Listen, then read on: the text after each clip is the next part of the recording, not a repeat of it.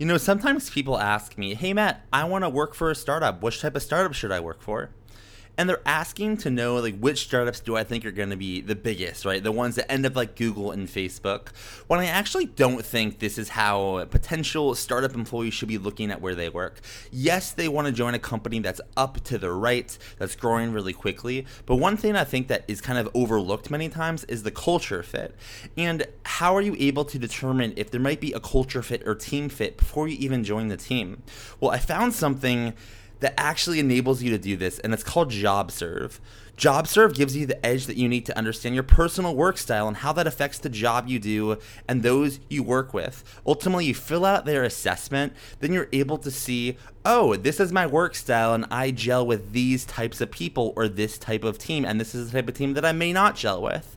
For example, I took the assessment, and there's a few things that I learned. One, my temperament is I'm a driver. My primary tendency is to take control of situations. I prefer more of an independent approach with an emphasis on persistence, pragmatism, and a strong will. What's my leadership tendency? It's relationship based.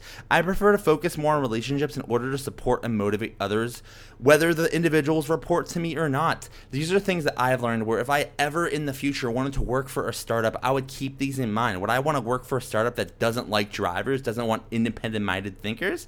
Well, if that's the case, I wouldn't work there, right? And I now know that because I've taken this quiz. So, for you, if you are thinking of breaking into startups, you want to understand what startup would be a good fit for you, I highly encourage you to go to jobsurv.com. That's J O B S U R V.com take the assessment and learn more about yourself so you understand what team would be the best fit for you. And how about this? After you take the assessment, email me, matt at mattsherman.com. Let me know what your results are, and I'll bring a couple of you onto the podcast to chat with me about your results and what that means and what types of startups might be a good fit. So if you are interested in understanding yourself better and more importantly, understanding what type of startup is the best fit for you on a cultural level, on a team fit level, go to jobsurv.com, take the assessment, and email me at matt at mattsherman.com, and maybe I'll pick a couple of you to come on the podcast and chat about your results. And note, if you're an employer, this is for you too. You can use JobSurv ultimately to make sure the people that you hire are aligned with you culturally and a team fit. That is jobsurv.com. Check it out. Email me once you fill out the assessment, and maybe I'll have you on the podcast. Now let's get into today's episode. What is going on, everyone? Thanks for tuning in to another episode of Forward Thinking Founders. I am very grateful to have your attention, at least for the next 15 minutes of this episode. Forward Thinking Founders is a podcast where I interview pre seed and seed stage founders about their products, what they want to build into the world, and why. We dive into how they spend their time, what's their vision, what's their origin stories, all these things, so you can learn all about what's coming tomorrow. Because these companies haven't hit critical scale yet, most of them haven't hit product market fit. These are just early stage companies, and the big question is what can this be? And in this podcast, we bring that out. So, with that, I really hope you enjoy your time listening to today's episode. And I've already done 200 plus, so if you like this one, listen to some of the other ones, like with Amadi Kund, Austin Allred, Leah Culver. We have great interviews, so check it out. Enjoy the repository. And for now, let's get into today's episode. Here we go. All right, how's it going, everyone? Welcome to another episode of Forward Thinking Founders, where we talk to founders about their companies, their visions for the future, and how the two collide. Today, I'm very excited to be talking to Dawn Ho, who is the co-founder of Seam. Welcome to the show. How's it going? Hey, thanks for having us. Uh, really excited to talk about uh, our company, and uh, yeah. Yeah, I'm excited to learn more about about Seam. It honestly seems fascinating just by browsing the website. So I'm excited to dive in. For people that don't know, what you're working on. They haven't heard of Seam. And can you kind of share what you're working on? Totally. So Seam uh, is building an API for automating homes and buildings. Uh, we connect with a lot of different types of building IoT devices and then just provide a really simple interface for uh, controlling them. With Seam, you can control door locks, uh, control thermostats, read energy meters, just really, you know, like connect to any IoT system out there and use software to, to automate it. Mm-hmm. So I will preface this by saying I'm not the most familiar with the IoT world, so I I might ask some naive questions or basic questions. That's but fine. I um but like with that, I kind of have a couple questions to um, to kind of help better understand what this is. So, for Mm-hmm. people that are listening, that um, obviously most people are probably familiar with IoT and smart homes, but can you kind of just like describe overall like what's going on in IoT in homes, why this is relevant now, where maybe it wouldn't have been like a decade or two ago, and kind of what's going on with smart homes? Then we can kind of like dive into like how this actually works. Yeah, totally. Um, so at a higher level, uh, you know, there's a lot of uh, smart devices out there. They speak a lot of different protocols like Wi-Fi and Bluetooth. Uh, there's also some smart home protocols called Z-Wave and Zigbee that are uh, a little bit more special. And um, but basically, uh, our idea is that we can kind of connect to all of these different systems and uh, expose on, expose them on the software side. Uh, I think something that has uh, is is is is new uh, in this day and age is there are a lot more companies that are coming up and sort of revamping old industries, and a lot of times, you know, say like a food delivery service, right? They they need to automate door locks or automate some temperature sensing in their in their in their space. Uh, and and have the need to sort of deploy uh, a little bit of IoT to kind of make that happen. Um, yeah, I think just like just in general, uh, smart devices can help you uh, streamline your automations by giving you sort of uh, remote sensing of uh, a particular space. And like Um, something that mhm. that I you know I'm you know fascinated by about this is the fact that there's more and more devices being built Mhm. like there's light bulbs there's thermostats there's locks um so i'm kind of but oh, but the thing is this is where my na- naivete comes in so there's like all these different platforms like th- i think there's like hue or there's something Mhm. for the door i don't i don't know the brands but there's all these different brands i'm curious for you are you like the os that connects all of these or can you kind of describe a little bit more on how um, what you're building with Seam kind of fits into the smart home layer as people listening. They might have one hue, they might have one this or Mhm. that, but like kind of how would they be able to potentially use Seam in their smart home stack? Yeah, definitely. I feel like the consumer IoT space has really kind of blown up in, in the recent years, right? There's like all, all these different manufacturers that are building all of these different devices, uh, and and all of them sort of like speak a couple common protocols. Uh, and really, the idea of Seam is that you know there are all these amazing devices out there already, uh, but the the tricky thing is that there's not a lot of diff- uh, great interfaces for connecting to them. Like sure, like on the consumer side, you can have a, your mobile phone app, right, and you can sort of change the color of your light or open a door lock. But if you're trying to automate, you know, thousands of these devices, uh, just using a mobile app might might not be good enough for you, right? It's it's you you, you might want a dashboard to see like your whole fleet, or you might ha- want to have some sort of like special team management, uh, you know, authorizations for for controlling who can sort of control which device. Um, so really, I think with Seam, we're we're trying to bring this consumer IoT world into uh, the enterprise, uh, such that you know companies who are trying to make use of these devices have all the tooling that they need uh, to to make the best uh, use of it. That actually blows my mind because, like, I'm thinking as a consumer, you know, oh, I got my little light bulb, I got my little Yep. door lock, but you're talking about like, oh, like, how can we get these like, you know, bigger companies using this kind of technology? And of course, Mhm. a smartphone's not going to do the Yep. job, and you're almost like you're you're you're catering to this, um, which is awesome. Would love to kind of hear why did you decide to get started with Seam, and kind of what's the origin story for wanting to build this? Yeah, totally. So uh, before Seam, I spent two years working at this company called Sonder. Uh, they are basically a tech-enabled hotel company. They rent apartments and then they turn them into these beautiful, uh, you know, beautiful apartments and rent them out as hotels, basically.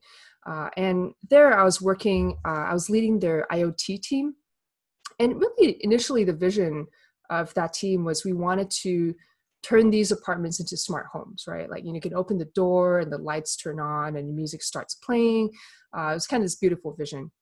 But when we actually got to the nuts and bolts of, you know, deploying an enterprise IoT network, we found that, wow, you know, it's really hard, right? So like all these spaces are, are very different. There might not be like an outlet next to the the door you want to automate, right? Like just it's just very different. Um, and uh, what we actually were able to do was, uh, you know, integrate, uh, automate their their access system such that you know, when people showed up to uh, the hotel, like they can just get the key code from the email and get into get into the room without having to check in or deal with any staff. Um, so yeah, I think throughout that whole process of like sort of uh, integrated, you know, ten thousands of different door locks, I, I, really learned like how tricky it can be to to work in the enterprise IoT space. Um, you know, it's really with all these different buildings. Like sometimes you're controlling gyms, and trying to be controlling, you know, intercom systems. There's really a, a, wide variety of uh, hardware vendors you kind of have to work with. And uh, the, the idea of Seam is that you know we can do this once. We can do all these integrations, and you know, like like Plaid sort of integrating uh, banking infrastructure. We're trying to integrate all these different building IoT infrastructure, and then expose that uh, simple interface to to companies that wanna want want to work with it. Yep. Are are there um are there types of like hardware devices that you work more of? Like like as you're working yep. in the enterprise space are you mm-hmm. working like other like five categories like thermostats or doorknobs or locks? Like is there patterns that you're finding or oh, does it kind of depend on the company on what they use? Totally. It's, it's actually funny like we're, we're working with a couple companies in um, very different industries. Uh, for instance uh, there's hospitality, of course, uh, and then there's uh, some self storage companies um, that are using us to automate like letting people into the building and like you know uh, doing a little bit of security monitoring. Uh, lastly, there's also ghost kitchens, uh, which are these restaurants that don't have a storefront, but they cater directly to food delivery services, and they're using us for some temperature monitoring and other types of safety monitoring, basically. Um, and even though these three industries are so different, uh, they're actually uh, using you know using a lot of the same problems. Uh, for instance, like both hospitality and self storage uh, need to provide people with access to the building. So we're integrated with a lot of different door locks and access management systems and uh, providing that to them. Uh, the other category of problems that we solve is kind of reading data from various different sensors. It could be like a temperature or like a door sensor or uh, motion sensing, right? And then just storing that data and, and exposing that to uh, to the companies.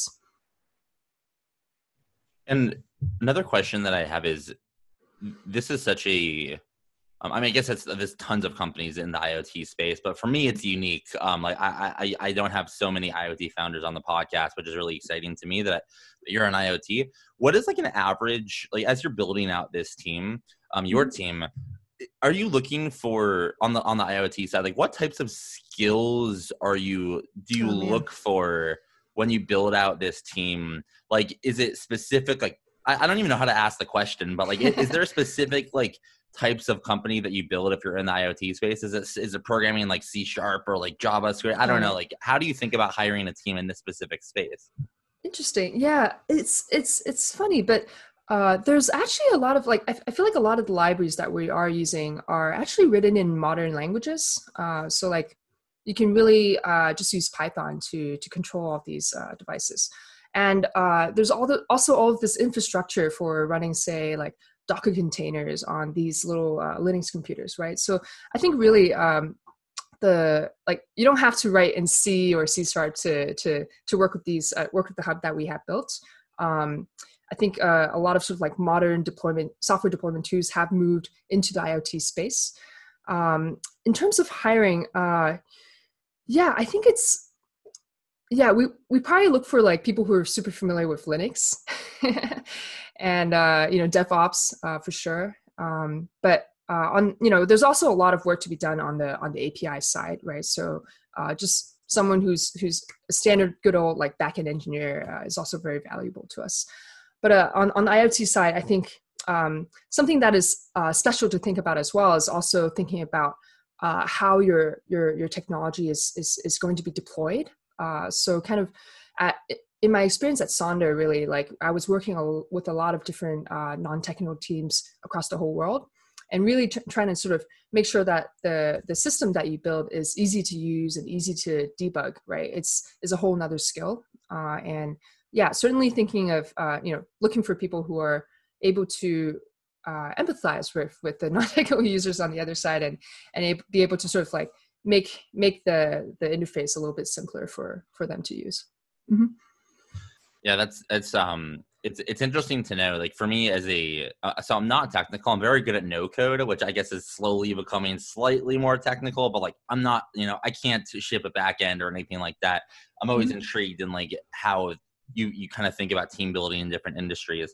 Since you've started Seam, what have been some of the biggest learnings you've had? It could be about team building. It could be around the product that you built, the market, you know, differences between a bigger company versus smaller. What are some learnings that you've come across?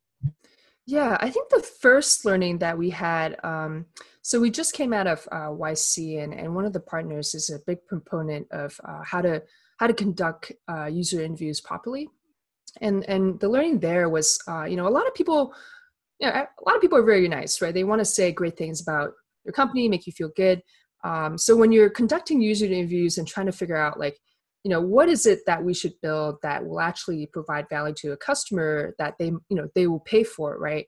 Um, you kind of have to be really careful about how you phrase your questions to see like, you know, is this is this a, a really painful problem that I'm solving for this other person?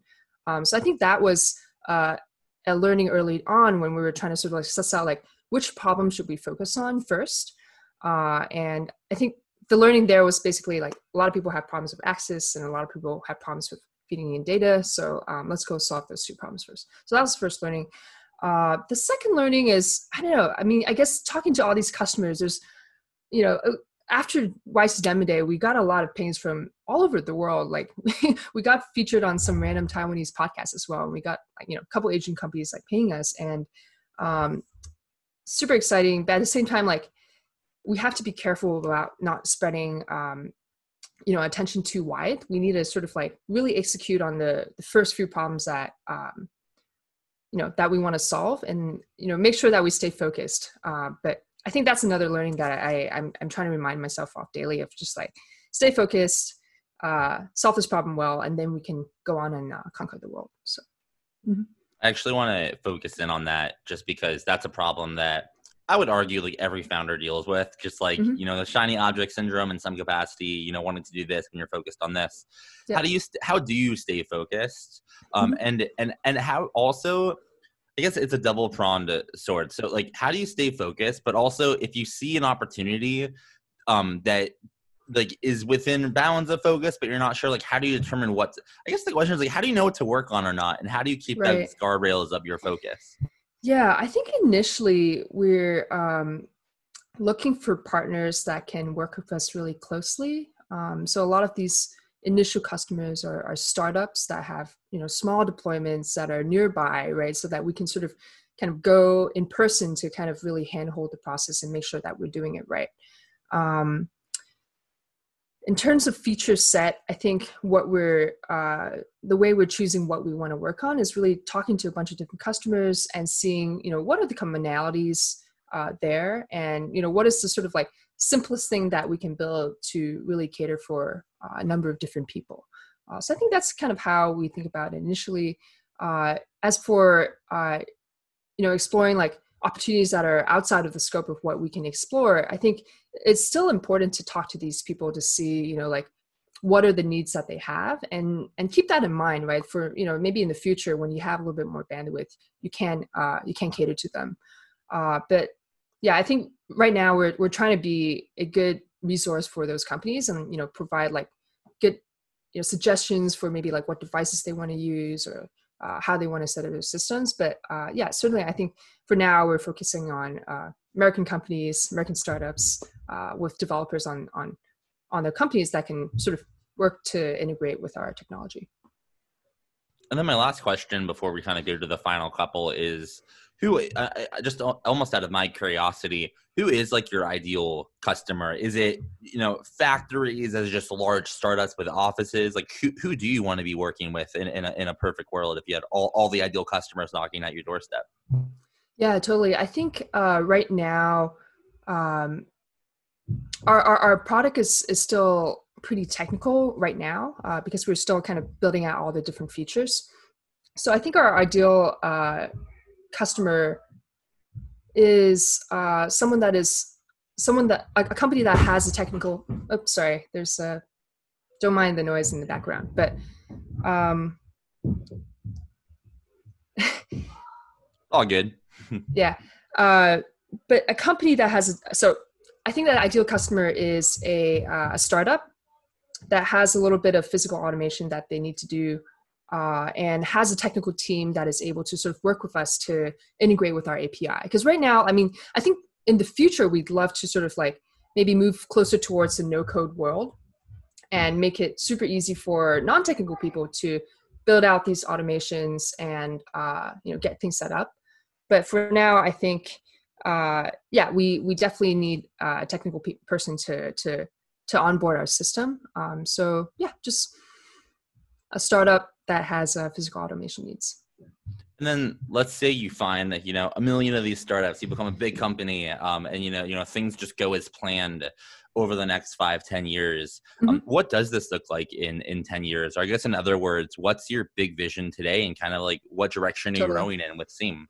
Yeah, I mean, we really like to become the API in front of every building in the world, right? Just like, you know, there are so many different, uh, there's like $30 trillion of real estate in America. And, you know, we, we'd like to help uh, companies and people uh, fully utilize the, the full potential of these these spaces and you know glean learnings and also sort of you know create these you know one, wonderful experiences on, on top of their uh, their uh, their space.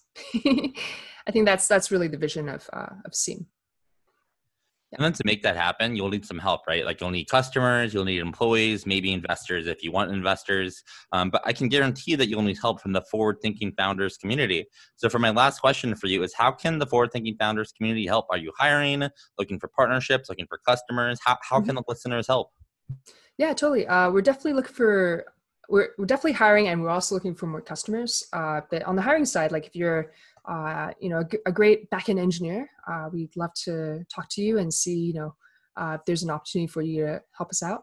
Uh, secondly, we're also looking for more design partners uh, to help guide our product development.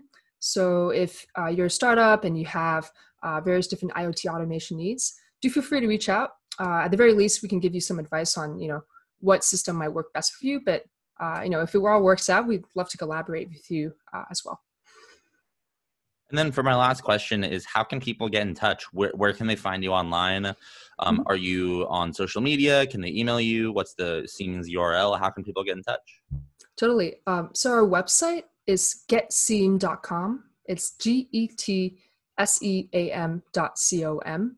And uh, my email is uh, D A W N at getseam.com. So just feel free to ping me uh, go on our website. There's a little chat, you know, bot in the in the corner. You can always chat us. Uh, but yeah, um, do reach out. That'd be awesome. Awesome. Well, thank you so much for coming on to the podcast. Mm-hmm. Thanks so much, Matt. It was uh, lovely speaking with you. All right. Thank you so much for listening to the episode of Forward Thinking Founders. If you're sitting there, you're just saying, Matt, I want more. How can I get more? Well, luckily, you can get it at Forward Thinking City. Forward Thinking City is a community for the Forward Thinking Network, right? And we have multiple different aspects of the city. One, we have AMAs. Some of the previous guests that have been on the podcast, like Jonathan Barkle, Kristen Anderson, Austin Allred, come back and they do AMAs with the residents. You can ask them any question that you want, right? You can ask them about fun fundraising, the early days, how they got their customers. We do these every single week with another, you know, really great founder that has been on the podcast. Additionally, um, we have our pitch battles, right? So if you want feedback on your pitch and the opportunity to potentially pitch in front of VCs and talk one on one with venture capitalists, this is where to do it. These are monthly pitch battles. So if you don't get in the first time, try again, right? The goal is to improve and get feedback to eventually one, raise, uh, get, get into the room with the VCs. Two, raise capital. Three, so you can get back to your company and building a great startup, building a great business. The last thing I'll mention is that if you are kind of interested in just community, we have our coffee hours and happy hours where you can meet other residents, learn about what they're working on, talk about social things, anything you want. This is a city for founders. It is for investors. It is for startup enthusiasts. It's for anyone that loves startups. So if you're interested in what I'm saying, go to forwardthinking.city and join the city for $15 a month. Um, you know, the way, the reason I charge is because I want to be able to do this full time and bring as much value as I possibly can. And I think it's well worth the value. You can ask any of the current residents and they will attest to that. So go to forwardthinking.city join the city and you'll see immediately the, the next AMA, the next pitch battle, the next event, and I hope to see you there. Forwardthinking.city. Thanks for listening. See you tomorrow.